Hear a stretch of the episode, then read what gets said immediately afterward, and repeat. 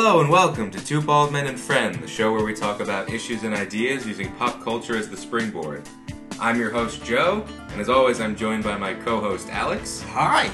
And today we are joined by our friend, Steph. Hello.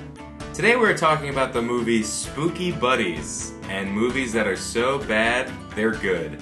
So, spoiler alert for Spooky Buddies.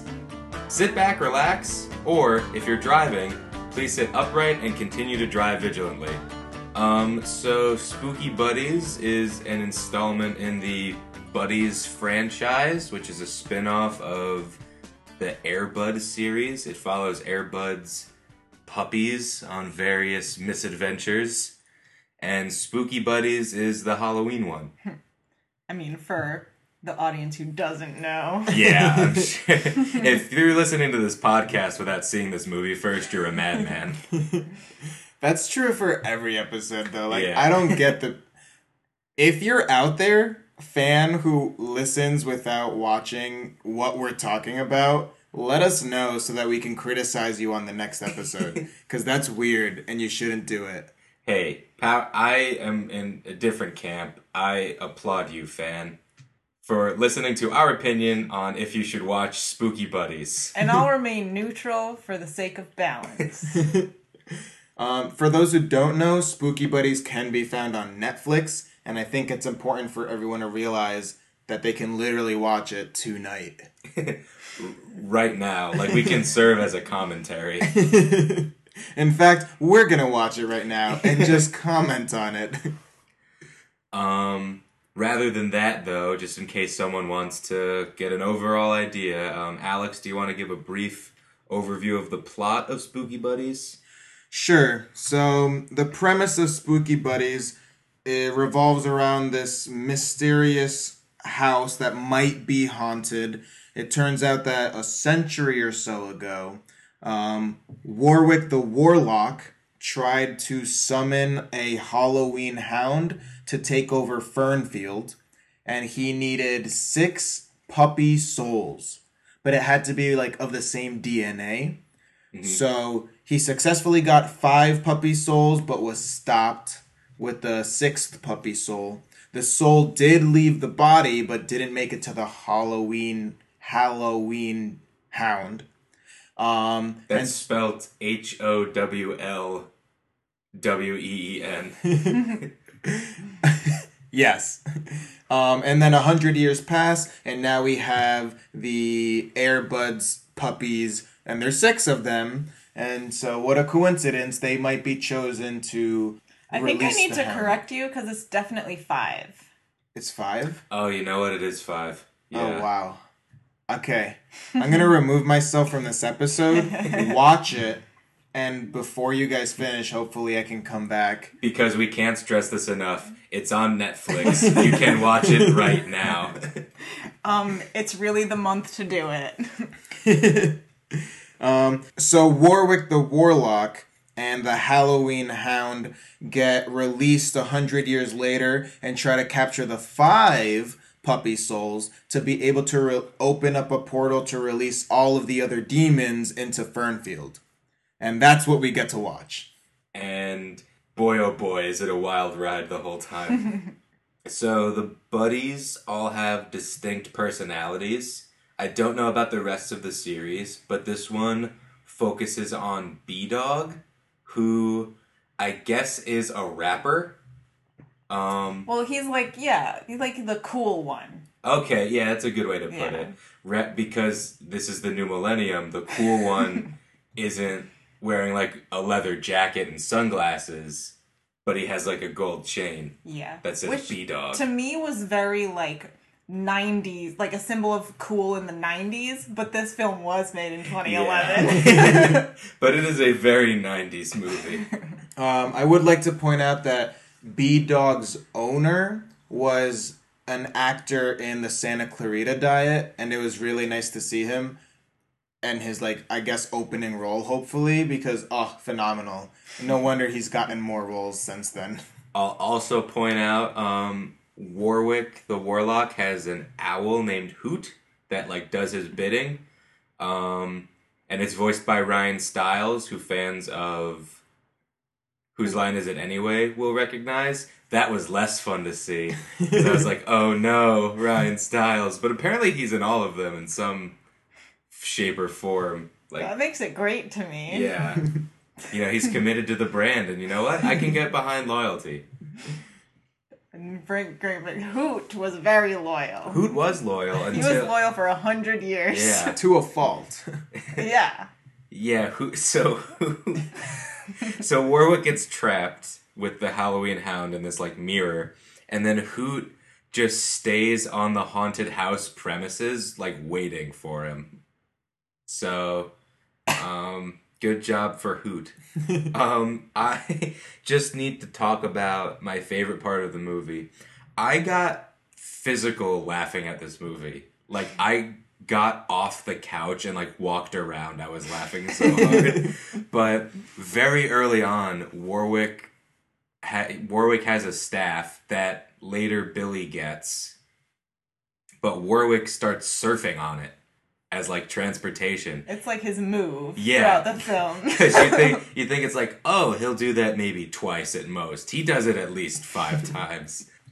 Um, for about 20 minutes of the movie, Warwick the Warlock and the Halloween Hound think that demons and goblins have already taken over Fernfield because it is Halloween.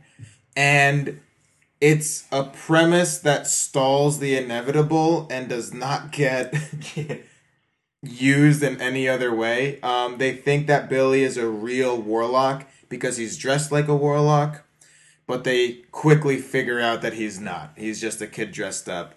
And the reveal of Warwick finding out that everyone's just in costume amounts to nothing. It's just a turning point of, oh, wait. Okay, yeah, I can take over this town again. Um, yeah, so Warwick's walking around on Halloween night and he walks up to a door trick or treating basically, and the guy that answers the door is like, Aren't you a little old to be trick or treating? And then Warwick starts spouting this nonsense because he doesn't know what's happening. And this dude isn't immediately like, Get off my property right now. Like, this is not okay. He's just like, Come on, man. I'm not going to give you any candy. and then Warwick like calls his owl or something, and then the dude's like, "Okay, yeah, you could have some candy." It's it's all just very very weird stuff that I have no idea why any of this happened. I don't know if I would have liked this movie as a kid. Like it's very obvious that this movie was geared towards a younger generation, and I'm pretty sure I would have thought it was stupid then too. Yeah, like there's movies where you grow up loving them and then you go back and watch and it's like, "Oh, that doesn't really hold up." I feel like as a kid I would have been like, "No, this uh this movie will not hold up. It is not not together now." It's hard to know what I would have thought as a kid because I had very little interest in movies that weren't animated, um, and continue to kind of. But uh, um, I guess I enjoyed this movie for its ridiculousness. I will say it made me realize I probably won't be able to watch children's movies with my kids because You'll laugh too I'll hard. laugh too hard. like I'll, I'll just in the middle of it, they're like, "Dad, why are you laughing?" I was like, "This movie is objectively ridiculous. you picked a bad movie, son."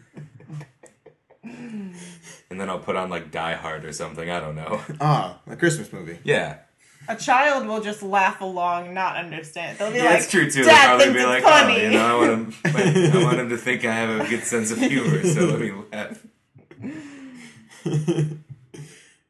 Overall, though, like we understand, although it wasn't meant to be, and I guess most movies don't mean to be, it falls under the category of so bad it's good. Um, for me, I don't really like watching those movies. I personally don't go out of my way to look up so bad it's good movies and then watch them. The only time I do watch them is if someone else tells me to and then also sits me down and forces me to watch it. A lot of my experience with so bad it's good movies i i agree i don't go out of my way to watch them but all of my experiences them have been in a group, what do we want to watch? And we a movie comes on, and it's like a group event. It's uh, you sit down and laugh at it together, and in all of those experiences, I have had a wonderful time, and I think that's why um, I do like them, but not in the context of let me sit down alone in my room and watch this. I don't think that's yeah, that's not in the context in which I enjoy them.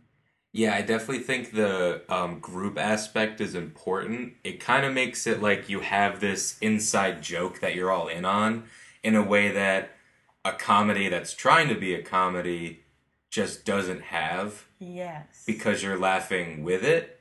But with these movies, you're laughing at them. So you're Mm. all laughing at them together. Oh, it's not an inside joke, it's bullying. You're just, you're just bullying the movie. That's what it is.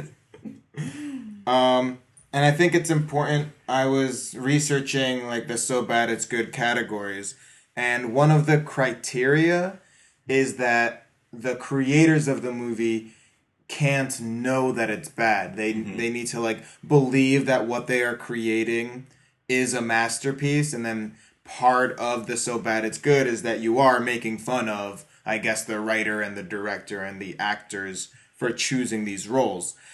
And I'm not into that mentality. It it does feel like bullying, but just Yeah. in general, I have these high levels of empathy and cringe in these situations of, oh, like, oh, that actor's really trying, and it's not going well. I I get what you're saying, but I think that's what transcends a bad movie to a movie that's so bad it's good, where it's not just cringeworthy, where it's like, ah, he's really trying his best. Like I'm giving him the benefit of the doubt, but they're like, oh my god, he's trying his best, and this is what we get, which is still mean. I'm not saying that that's not mean, but I think it takes. It's not just a bad performance that you criticize, which maybe there are people that do that, but it's it's just such a truly absurd combination of things creating like a a perfect weird thing that you can just all laugh at together. Um. So, do you think all all so bad it's good movies have to be unaware? Because I feel like there are plenty of so bad it's good movies that are self aware. I think Such as. Like Sharknado knows what it's doing. So, I think the Sharknado sequels know what they're doing.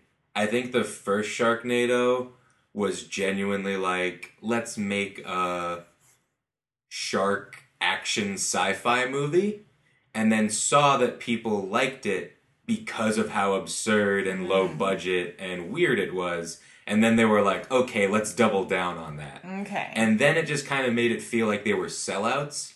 Gotcha. I think they might have known like, hey, we're not making the best movie ever, but they were still like putting their best foot forward. But then the future movies, they were like, nah, let's just make a bad movie because people are gonna watch it and make fun of it. so, are the sequels no longer part of that category? I would, I would say so. Okay. I would say that they could be part of the category, but a demonstration of why they are lesser than the originals. Or like by being unaware of the fact that you're bad, you add that layer of humor for people to make fun of it. Whereas when you are aware of it, it's kind of like it's like that father like trying to be hip and cool and trying to be in on the joke with their kids and be like, "Hey, see, I, we're, we're ribbing each other. It works." And it's like, "Go home, dad." Or even if I could bring it back to the bullying uh, metaphor, it's like when they're like, oh, like make fun of yourself first so the bullies can't. That's kind of what it is. It's like, hey, yeah, you're right. That scene, that thing from the first movie was dumb, and you're like, well, now I, uh, Well, uh, yeah. Um.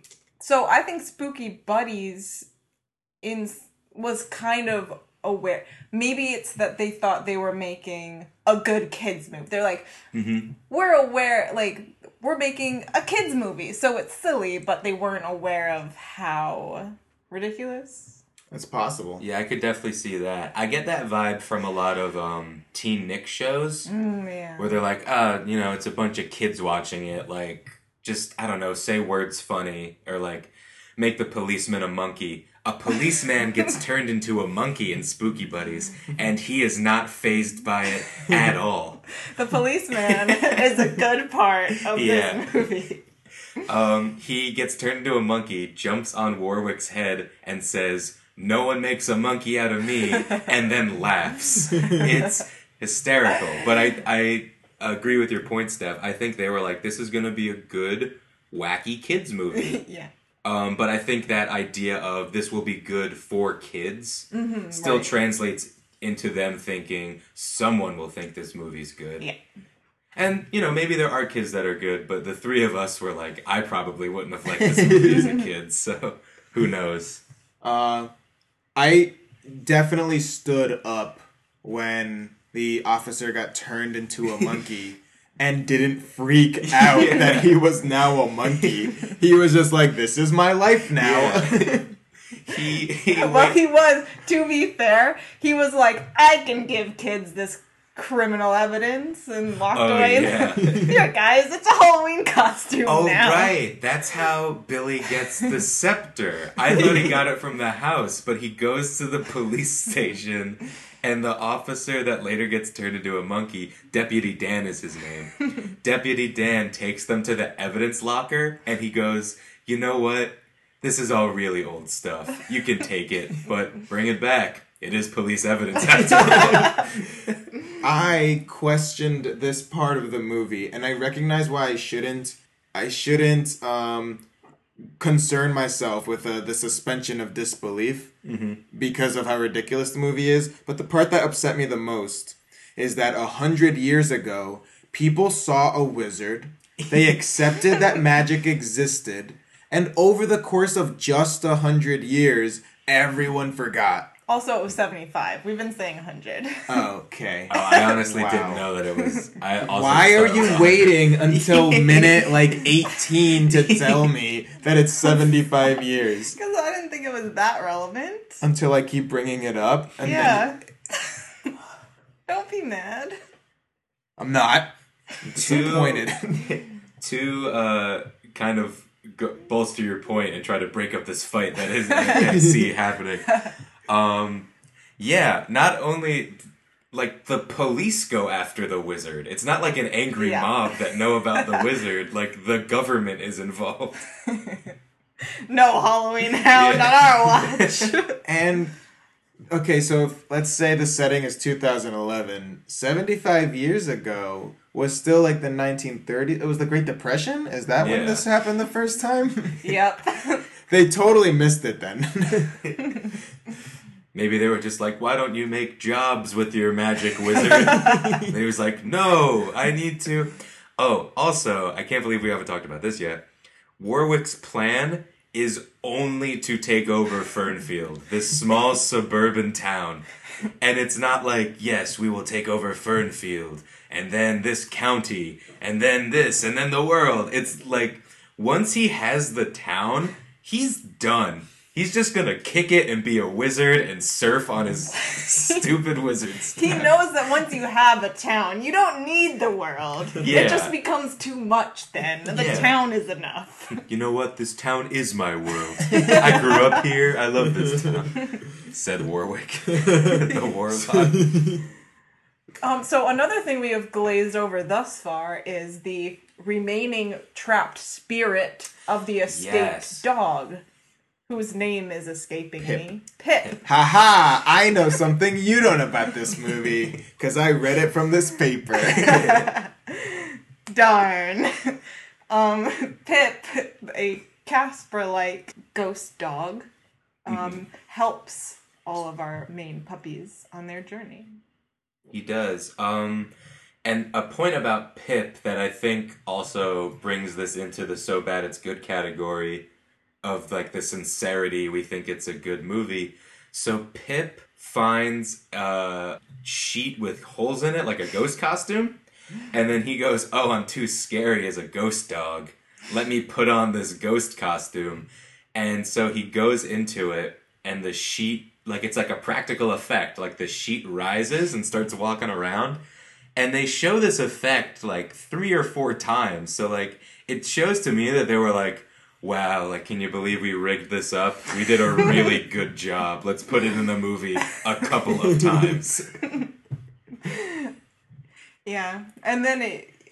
But they were also like, but we also animated the dog, Yeah. so the sheet's got to come back off. I was legitimately surprised with the ghost dog animation. Like, it wasn't spectacular, but I was like, that is way above what I was anticipating from this movie. I'm gonna skip to the end of the movie. Okay. Because I think it's important that we all know how the movie ends, so that if you're not convinced that you need to watch this, this will convince you. Yeah. The Halloween Hound releases this smoke to um, capture the animal's souls. And whenever he does that, he also turns the original body into stone.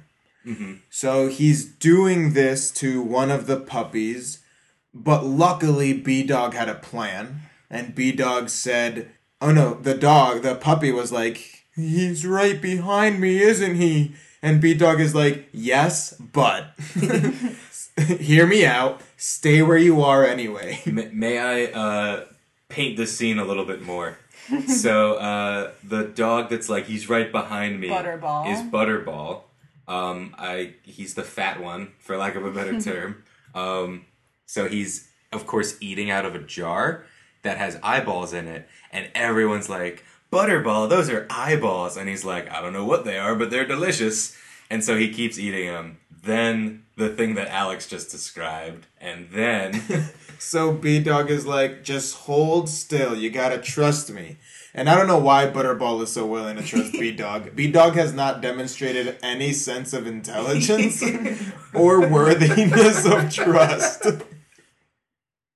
But I guess when you're scared, I mean, you're willing to commit to someone else's plan, so it's not your fault when you die. Um, the Halloween Hound starts releasing the smoke, about to capture um, Butterball's soul, and B Dog goes, All right, Butterball, let him rip. And he releases a fart. And the fart has a green color to it that then combats the black smoke that's coming out of the Halloween hound's mouth, pushes it back, and turns the Halloween hound into stone.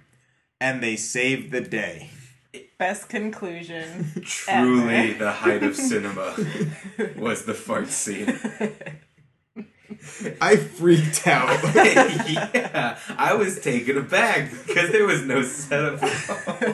In Act 1, Butterball did not fart multiple times for us to think, oh, that's gonna come up yeah, again there was, later. there was no Chekhov's And fart. thank God, because didn't it just make it better? no! Yes. Yes. Um, goodness gracious. So I think this is an important distinction between camp and so bad it's good. Because I think camp, um, you might kind of think of Wes Anderson movies, um, like quirky, surreal, um, some other example.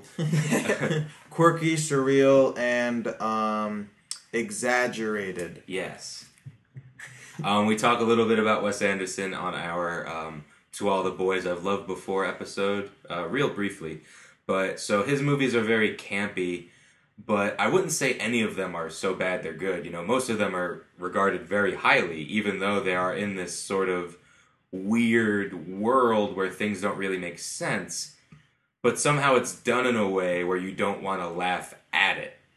Right. Um, it's kind of like this sense of they're committed to their reality, which I think might be an aspect of this so bad it's good because we're making fun of them. We're fa- making fun of the movie because the movie is committed to a goal that they think they're accomplishing when they're not. Right. But the weirdness somehow isn't committed. You know what I mean? So, like, Spooky Buddies, we have a fart that defeats a gas monster, but, like, none of that was set up. We had no knowledge of, like, if farts could do that or that this character farted. But all of a sudden, here it is, and it's it's weird and funny, but not in a way that like makes sense. It's just like a thing that is. Right. I think the yeah the biggest conflict here is that they didn't set up for it, yeah, and so that would separate it from can't be good versus so bad it's good. yeah. Because there there was a there was one moment Warwick takes over, um, the the guy that gave him the candy for trick or treating, who's dressed up as a character named Franken Dude, and he's like a surfer dude Frankenstein. And he starts walking around like Frankenstein once he's Warwick's slave. And he's walking through a costume party, and everyone just thinks he's committed to the bit. And I was like, that's like pretty genuinely funny because they had this long setup with an ultimate payoff. And like, so that's a moment where, even though it's in a so bad it's good movie, it's just kind of, you know, like a passable, normal movie moment. Right. And I think um I mean I want to talk a little bit more just about campiness and like why sometimes campy can be good and sometimes it can be bad. But it's basically answering this question of if this is true, what else is true? And if you successfully answer that question and stay within the boundaries, then the audience is committed to whatever you're claiming. Um, it's also a rule in improv when you're trying to like set up a scene. Obviously, you're making it up on the spot, but rather than starting at Crazy Town, you have to start at some grounded reality, discover something that's weird, and then explore it. And mm-hmm. that's what people find amusing. They see they find like that weird thing, and then they join you on the journey to what else is out there that's weird. If you start a scene with it already being weird everywhere, there's nowhere to go. And boy, does this movie start weird. I, I just have a fundamental disagreement in that I think the fart scene was funnier because it wasn't set up. I think that's what made it funnier. You guys both cracked up. We watched that movie all together, and all three of us were like, "Where? Wh- why?" And it was funny because it came out of nowhere. I I like to laugh with the movie. I was laughing at But that's because you don't like so bad it's good movies. Right. I I, I agree. I don't like so bad it's good movies. It doesn't mean that I can't make um, an evening of it and then I can't be entertained by it, but I'm not entertained by the movie.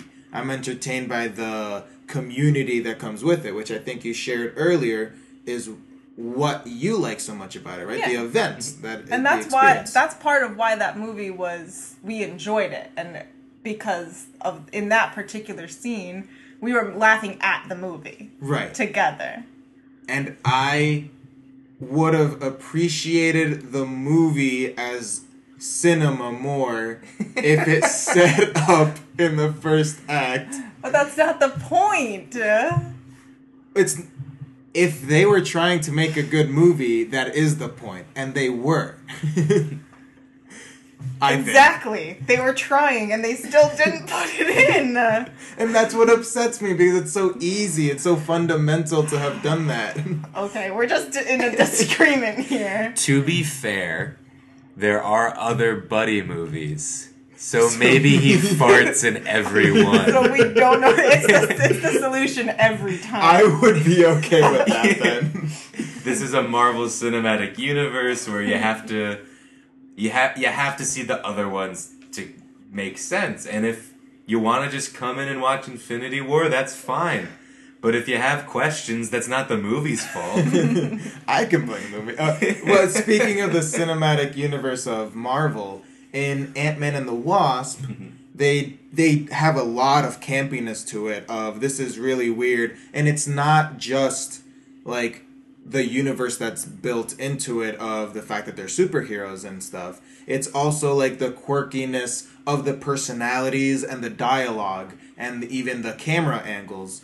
Um, and so I like that type of campiness of um, like setting again setting up with the he used like the magic trick and close what is it Close up magic. close up magic in the first act and then we get to see how he uses it in the third act Um, and overall, like I wouldn't say that Ant Man and the Wasp was a good cinematic piece, but it was entertaining. And I feel like Spooky Buddies, I wouldn't call it entertaining because I'm not referencing the movie when I say I was entertained that night.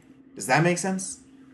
Right, so you could watch Ant Man and the Wasp in a group or by yourself and get the same, you know, general reaction out of it. But if you were to watch Spooky Buddies by yourself, it would not be as funny as you did watching it with a group. Right. Is what you're saying. Like Spooky Buddies was a vehicle, the same way um, like playing Mafia or playing Werewolf is a vehicle. right. Um, and I don't necessarily enjoy playing either of those games, but I enjoy being in the environment where we're playing it and we can riff off of each other and like make fun of aspects of the game.